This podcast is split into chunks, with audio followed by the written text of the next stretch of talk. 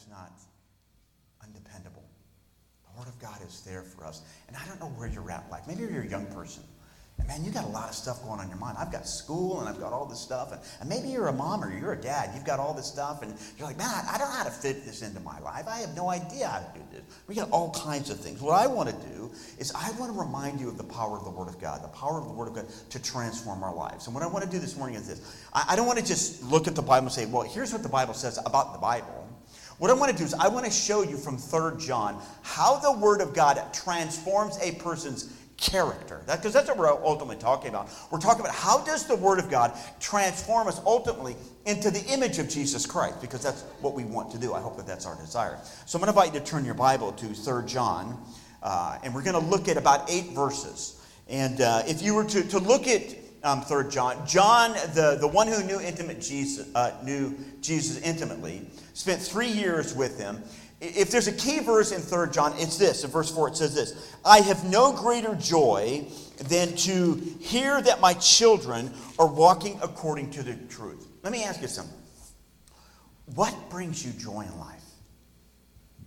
What brings you ultimate joy in life?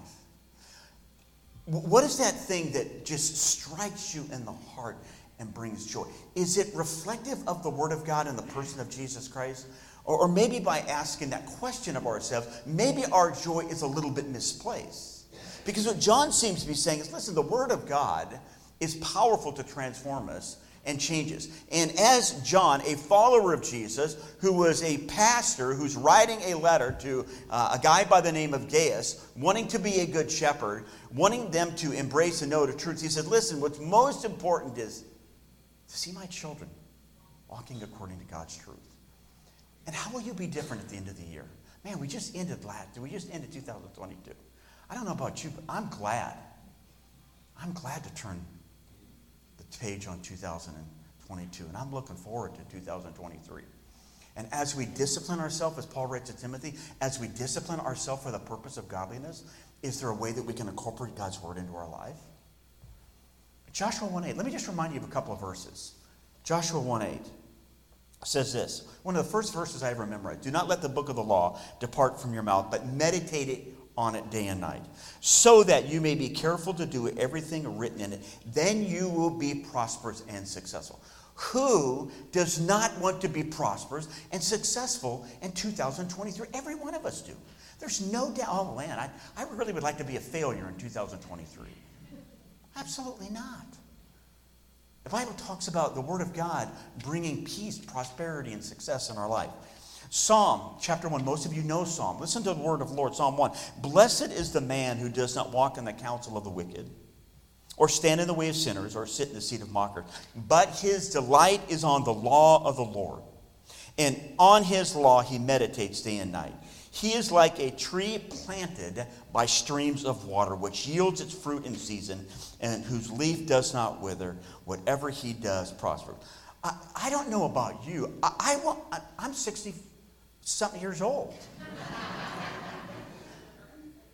and I realize I'm in one of the last one or two seasons of my life. And there's a sense of urgency in my life. There's a sense of urgency in the way that I live. And by the way, it shouldn't be just because we're getting older. Man, I heard of a friend of mine, a, a mom, 30 something years old, been diagnosed with cancer. And all of a sudden, the sense of urgency strikes us because we realize that, that life is incredibly fragile, it's incredibly frail. And I think what we all want to do is we all want to yield fruit in season. Whether I'm young, whether I'm old, I, I want to yield fruit. We all want to yield fruit. We, we want to be prosperous with our lives. And the Bible says you can do that. It may not be the exact thing that you would think what success and prosperity looks like. But God can work that in your life. One last verse from the New Testament, 2 Timothy 3.16. Most of you have this memorized. All scripture is God breathed, and it's useful for teaching, for rebuking, for, for correcting, and training in righteousness. Why? So that the man or woman of God may be thoroughly equipped for every good work. The Bible is from God. It's God's special revelation given to us. Special revelation in Jesus, special revelation in the Word of God given to us so that we know how to live our lives in a way that honors and glorifies Him. And that's what I want to do this morning. I want to look at 3 John. So let me just throw this, the scripture on, on the screen here, and I'm going to read it. And by the way, one of the reasons why we do this, because I, I want you to know this, that what I'm speaking of comes from, it comes from the Bible. I, that is so important for me. That what I say to you is anchored not in myself, but in God's word because of who He is. So let me read the word of God to you. The elder, to my dear friend Gaius, whom I love in the truth. Dear friend, I pray that you may enjoy good health and that all may go well with you, even as your soul is getting along well. What, what a great prayer. What a great prayer to begin. I, I'm praying for you, Bill or Sue or whoever, that, that all may go well with you, that you would enjoy good health and that your soul would be healthy.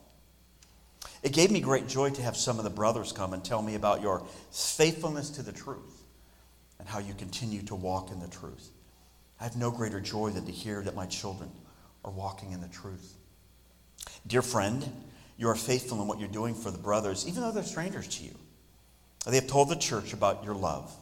You will do well to send them on their way in a manner worthy of God. It was for the sake of the name that they went out, receiving no help from the pagans.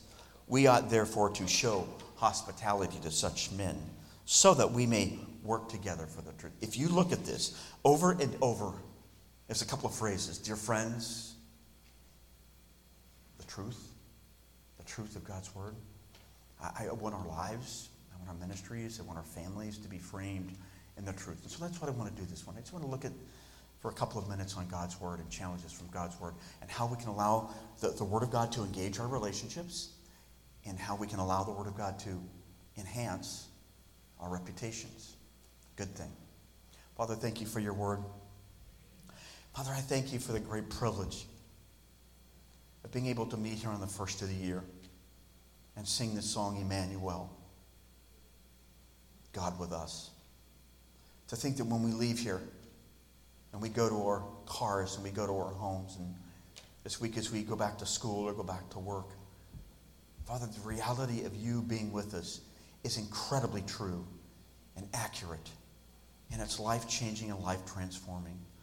And Father, I thank you that your word says that where two or three are gathered together in your name, that you are there with them. Father, this morning, you are with us. You are with us through your word. You're with us through the presence of the Spirit of God who lives inside of us. And now I ask that you speak to us. Open our eyes that we can see wonderful things from your word, Lord. And I ask all of these things in Jesus' name. Amen. Amen. So let me just take a few minutes and, and, kind of talk about the guy who wrote this, uh, the guy by the name of John. Um, uh, John, if you look at this and if you look at the Gospel of John and you look at some of his other writings, you can tell that he, he was concerned about the truth. The, the, the, relationship in his life and the anchor to himself was a recognition that, that God is a God of truth, that God can be trusted and we can look to him. And so that became a foundation of his life.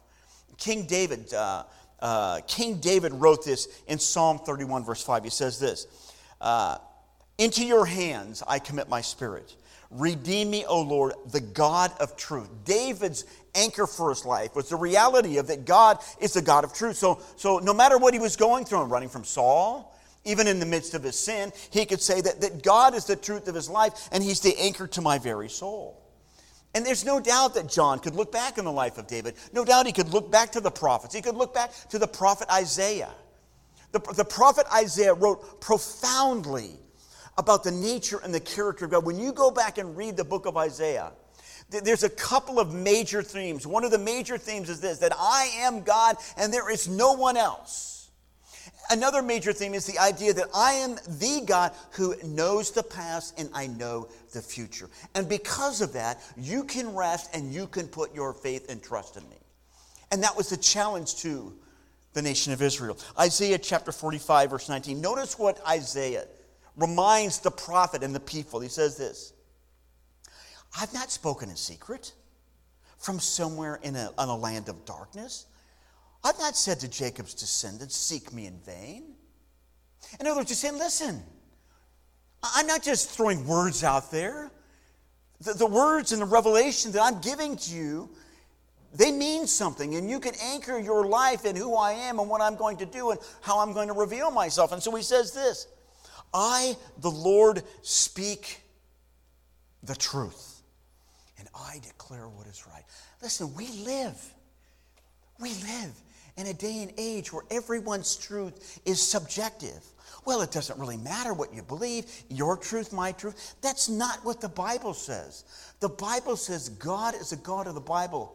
And Jesus says, I am the way, the truth, and the life. And what we need to do is we need to anchor our lives in the very idea that God is a God of truth. And He's chosen to reveal Himself to us in the person of Jesus Christ. And because of that, I can trust Him with the life. I can trust Him for the highs, the lows, the ins and outs the good, the bad. That He is Emmanuel, God with us. Just one chapter later, one of my favorite verses in the book of Isaiah, Isaiah chapter 46, says this. Listen to these words. I mean, I can read these words and we can go home because of the power. Listen to what he says. Remember the former things, those of long ago. I am God, and there is no other. I am God, and there is none like me. I make known the end from the beginning, from ancient times, what is still to come. I say, My purpose will stand, and I will do all that I please.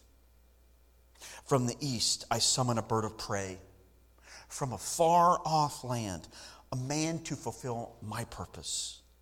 What I have said, this I will bring about, what I have planned, I will do. God through the prophet Isaiah was reminding himself, reminding the nation of Israel that I can be trusted. And if I want this guy who lives a thousand miles away to be my instrument, to be my instrument of righteousness, to be my instrument of calling the people back to him, I can do that because that is who I am. And he's talking about plans, and he's talking about purposes, and he's talking about the way that we can align our lives and we can ultimately trust him for who he is. And, and John could look back, the gospel writer John could look back to the prophet Isaiah. And he could also look back to Abraham. Abraham was promised a child at his old age, and God brought that about. Joseph was given a, a dream about how his, his brothers and his dad would, would fall down before him, and all of these bad things happened to him. But at the end, all of that happens. Why? Because God can be trusted. Abraham trusted God, Joseph trusted God, David all of the Old Testament saints trusted God for who He is and what He would do and how He would reveal Himself to them. And you and I are invited as we look at God's Word to trust Him for who He is and to allow Him to let the Word of God transform our lives and for our character. And so, John, knowing all of this about God in the Old Testament, that God is a God of truth, that there is a relationship with Him based upon the foundation of truth, over and over reminds us of one thing Truth. Truth. Look at the Gospel of John. 25 times he talks about God being the God of truth. 25 times he talks about God's Jesus saying, I am the truth. You've heard it said. Let me tell you the truth. Over and over, this guy, the Messiah, this guy by the name of Jesus comes along. And he talks about being the God of truth in the midst of calamity, in the midst of change. And so there's no doubt why John would begin his gospel, if you will, with this idea that God is a God of truth and he can be trusted. And over and over in the Bible, over and over from the, the writer John, we're reminded that God is a God of truth. From the beginning to end, God is a God of truth. And John continues to write about that. John chapter 8, he's having a, a, a question, he's having a, a conversation, if you will, uh, uh, with the Jewish people about their spiritual heritage. And they're looking to Moses and they're looking to the Old Testament and saying, that's our spiritual heritage. That's who we are to look for to truth. And Jesus comes along and he flips it on its side. and says, listen, you, you think the scriptures are what you find eternal life in. And what the scriptures ultimately do is they remind you of me, Jesus the Messiah. John chapter 8, notice what he says. To the Jews who had believed him, Jesus said, If you hold to my teaching, you are really my disciples. Then you will know the truth, and what? The truth is going to set you free. The, the, the truth doesn't bind our lives. What the truth ultimately does, it sets us free from the sin, the stuff that resides on the inside. And that's why Jesus came and said, I tell you the truth. Will you listen to me? Will you follow me? Will you embrace the truth? Listen, Jesus gave his life. Jesus gave his life as a testimony to the truth. At the end of his life, he's standing before Pilate. And Pilate actually wants to release him. He wants to let him go because he recognizes this guy's an innocent man. There's nothing wrong with him. The Jews are bringing all these trumped up charges on him. And so Pilate goes to him and he's, and he's challenging Jesus. In John chapter 18, notice what interaction between Jesus and Pilate. Pilate says, You're a king then, said Pilate. Jesus answered, You're right in saying, I am a king. In fact, for this reason I was born, and for this I came into the world. Why? He came into the world to testify to the truth. Everyone on the side of the truth listens to me. And so Jesus comes. He's the Word made flesh. He is the truth. He comes speaking truth. And even at the end of his life, he's the embodiment of truth, if you will. And so John has this frame of reference, this frame of reference in the person of Jesus being the truth of God, and that he would come and he would free us from our sin, and he would point us in the direction of our truth and how we are to live our lives. So there's no doubt what John is doing in writing to Gaius is this I want you to connect your life to the truth. I want you to connect your life to the truth and reality of who Jesus is. And so, two really quick points before we leave this morning.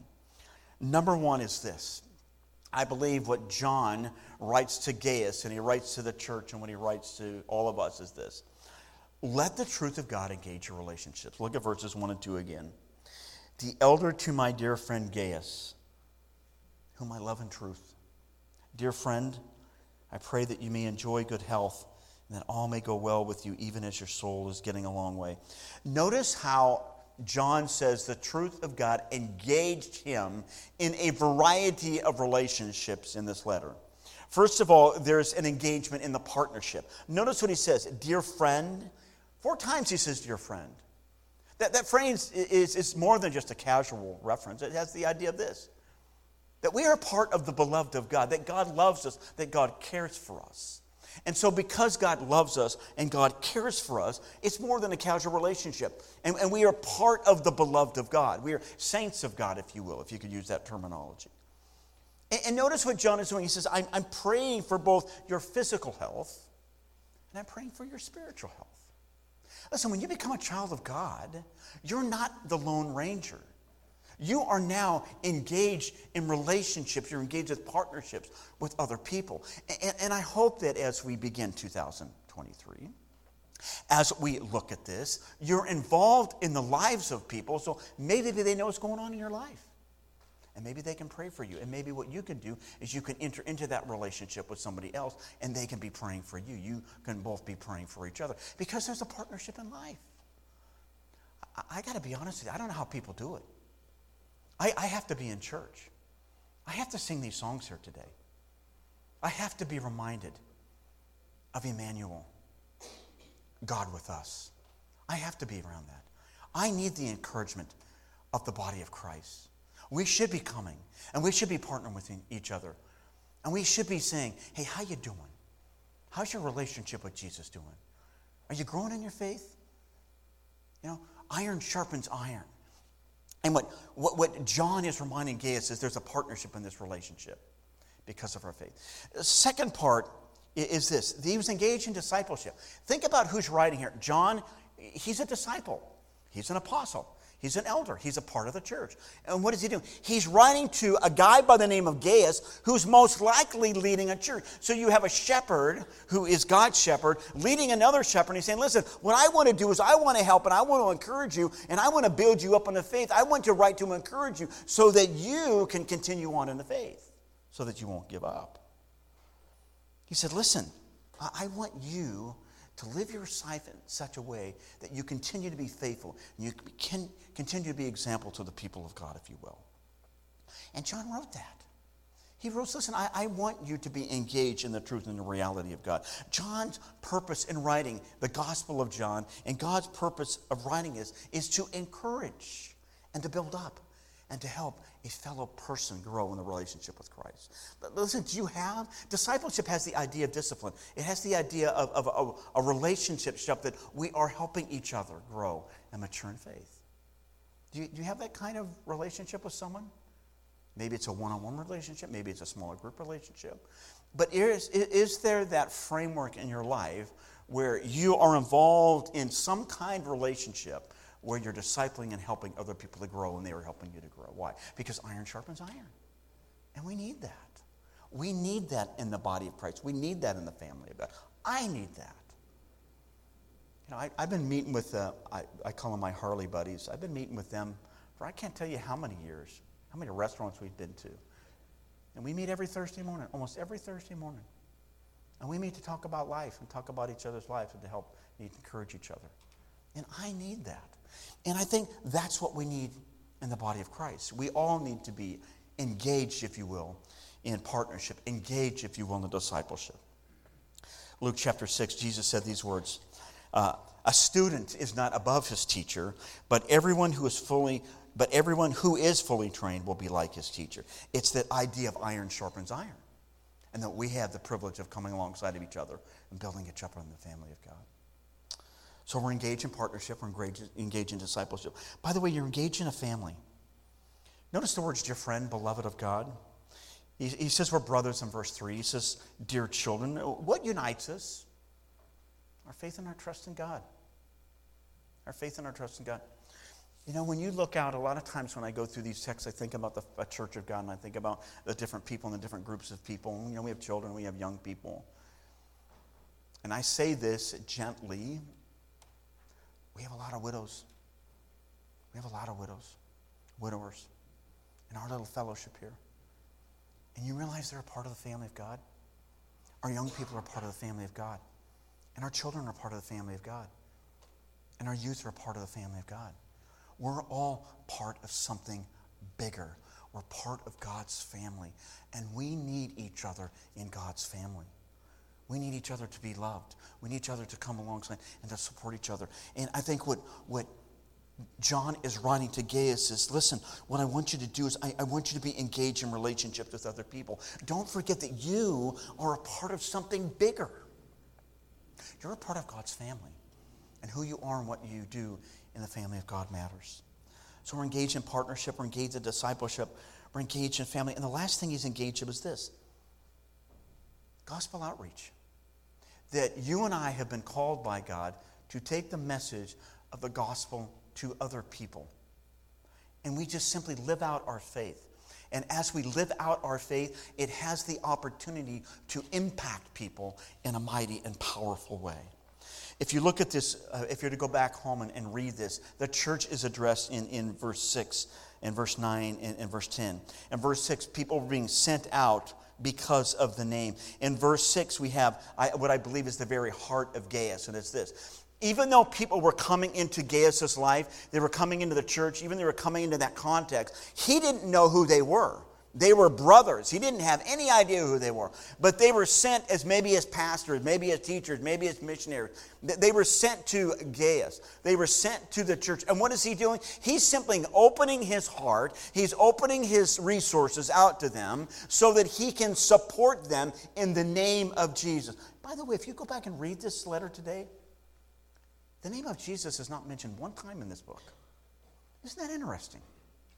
Three guys with reputations are mentioned in this book. And they're all, two of them anyway, they're, they're, two of them are reflecting the very nature and the character and the person of Jesus.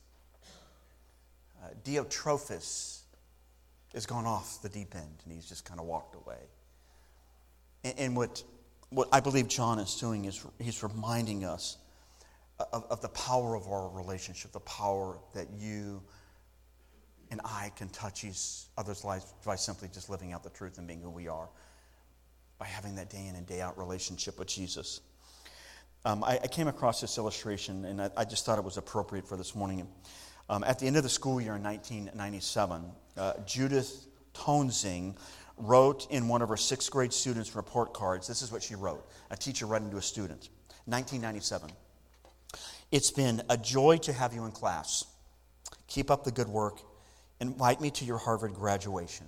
That's what she wrote. 21 years later, the student did just that. Kristen Gilmer, 33, kept and treasured the note from her former sixth grade teacher saying those powerful lessons encouraged her to study public health. So when Gilmer graduated from Harvard as a doctor in public health in May of 2018, she made sure Tonsing was there to share the big day. And she said that she lit a fire in me. Isn't that interesting? How that sixth grade student took the words of that teacher to heart and never forgot them. And for 20 something years, she lived her life not to please this teacher, but it lit a fire in her heart and lit a fire in her soul that propelled her to be a better kind of person. And I think that's what John is writing here to Gaius. He's saying, listen, because of the truth, the reality of our faith that we are in Christ, we are engaged in a lot of different ways. We're engaged in partnership. We're engaged in discipleship. We're, we're engaged in this family aspect. We're engaged in getting the gospel out there to other people. And because of that, we need each other in the body of Christ. So let me ask you, how are you going to be different in 2023? How are you going to be different? I would imagine most of us have, are thinking about how we're going to be different this year. You, you, you probably sit down and you, you make some job decisions, and I, I, want my job to go this way. Probably some of you are thinking about retirement. What does that, I mean, what does that look like? I mean, has anybody started planning a vacation? I would imagine, you know, some of us have. I like planning vacation. Thank you, yeah. Are, are we making plans for our spiritual life? And I'm not saying this to hit you over the head. I'm just saying this to encourage you. Discipline yourself for the purpose of godliness so that we can grow and mature in our faith.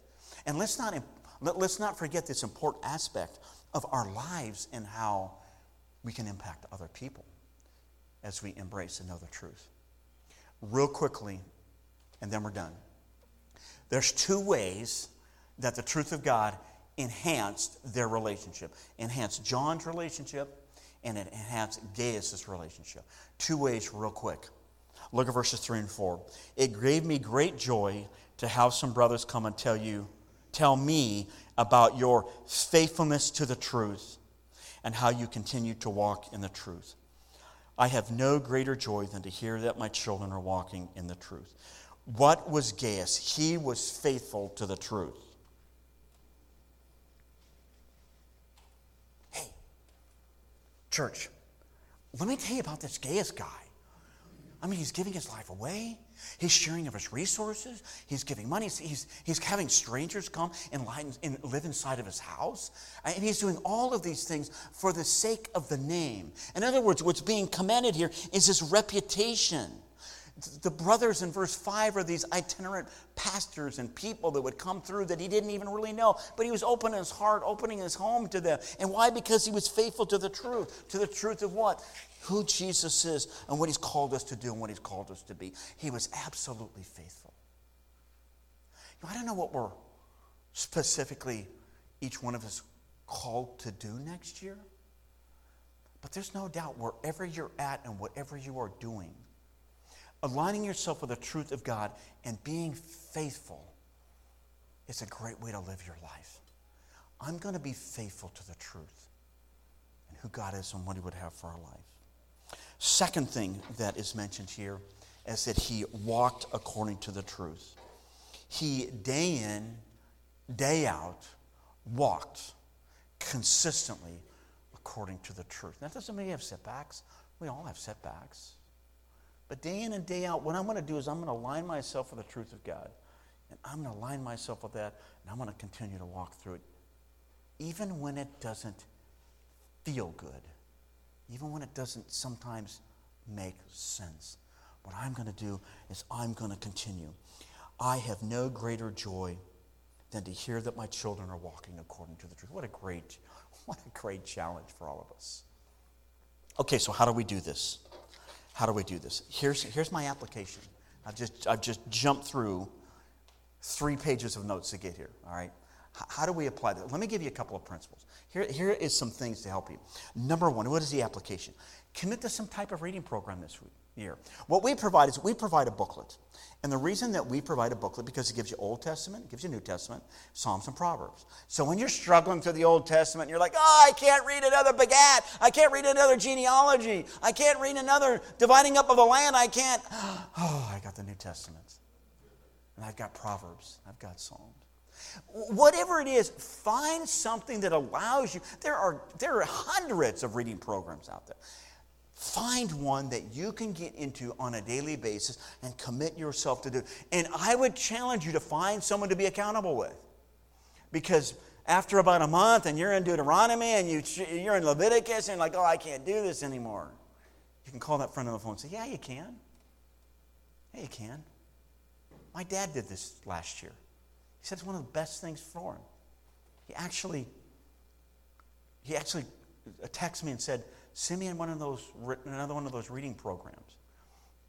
Because he committed to doing it, and he kind of said uh, on, on a, a Facebook post that he did this, somebody else is wanting to do this. I don't even know who this person is. That's the way that the Word of God can impact us. So commit to doing it. Second thing, let the truth of God permeate your life and your relationship. When you come to a hard place when you're reading through the Bible, and you're going to come through some hard places, just, just read over it but mark it and say, I- am going to come back to that. I don't necessarily understand, but what I'm going to do is I'm going to come back to that. And what you may need to do is you may need to get a, a, a, maybe a commentary or some kind of dictionary or something else that, that helps you to know and helps you to dig a little deeper. There's a lot of good websites out there, there's a lot of good resources out there. And there's nothing wrong digging a little deeper because I guarantee you, your friends, your non Christian friends, they know some of these things. And you may get challenged with one of them. So I would encourage you, dig a little deeper. And, and if you find a place that's really hard, check it off, move on, but, but commit to coming, coming back to it. Third thing is this allow your faith and your trust to go. Faith cometh by hearing, and hearing by the word of God. And so when you come to a hard portion of the Bible, uh, somebody asked me this question this week, and it's a great question. What do you do when you come to a hard place of the Bible? I said, just do what um, Benjamin Franklin did. Just take the Bible and just rip that page out. Create your own Bible. No, that's not what I said. What I said is this I think sometimes what we have to do and what I have to do, we have to read this in the context. We have to step back and take a, a look at it from a, a bigger picture. What's the issue here? Is there something here I don't understand? Is it a cultural thing? Is there something that I need to dig a little deeper? Is there something that I don't like? What is the issue? And how am I going to handle that? Is this something that Jesus has said and I just don't like it? And then, if that's the issue, I'm faced with a choice. What am I going to do? Am I going to walk in obedience to God's word? Or am I going to simply, huh, I'm just going to ignore that and move on? I think a lot of people do that. One example Matthew chapter 5, verse 44, Jesus said this. But I tell you, love your enemies and pray for those who persecute you. what? Really? You want me to love my enemies? Are you crazy? Are you nuts? I'm faced with a choice. What am I going to do? Do I understand it? Do I not understand it? Is this Jesus saying something to us? Is this giving you and I a picture of the person of Jesus Christ and what he's done for us in going to the cross and offering himself as a payment for our sins. I wonder if that verse gives us a deeper picture of Jesus and why he had to come. Sometimes we got to come back to the Word of God. We got to dig a little. Listen, let's not be lazy. Can I say that in church? Don't be lazy. How much time do you spend on your phone? How many times, I can't tell you how many times I catch myself on my phone and I'm just scrolling through stuff. And I'm trying to get over that. Let's not scroll through the Bible. Let's open our minds and our hearts to it. Two things and we're done. God will fulfill his promises. One of the reasons why I think it's great to read the Bible is because I forget all the names and I forget all the promises. And what I do is when I read the Bible, I'm like, oh, yeah, I forgot about that. And I'm reminded of the promises of God. I'm reminded of the people of God. And the last thing is this ultimately, what, ultimately, what we're looking at when we're looking at the Bible is we're looking at Emmanuel. We're looking at God with us. That this revelation ultimately points us to the unique person of Jesus and how he's come to transform and change us on the inside. So that's my challenge for us in 2023. How are you going to be, how are you going to be different this year? You know, is it a good thing for us to, to encourage one another and build up one another and help each other grow in faith? You know, if you're struggling in some area, find someone to say, listen, I, I really want some help in this area. But let's allow the Word of God to change and transform our lives. Can we do that? Good thing? Don't you love God's Word? Of course you do. You're here on a Sunday morning, first of the year. Father, thank you for your Word. Father, I thank you for the way that your Word changes and transforms lives. Father, I thank you for our teachers. I thank you for those who give themselves to teach and instruct children. Father, I ask that you would continue to allow us as a church to be a church centered and focused on the Word of God because it transforms our lives. Father, I thank you for the music, the opportunity we have to sing and to celebrate your goodness and your grace. God, to every Sunday be reminded of Emmanuel, God with us. And Father, this morning, January 1st, we begin by looking at your word, but also looking at the person of Jesus and what he's done for us and his death on the cross. And Father, I pray that in this, in this intense, quiet, important moment, our lives would reflect on you and what you've done for us. Father, we ask these things in Jesus' name. Amen.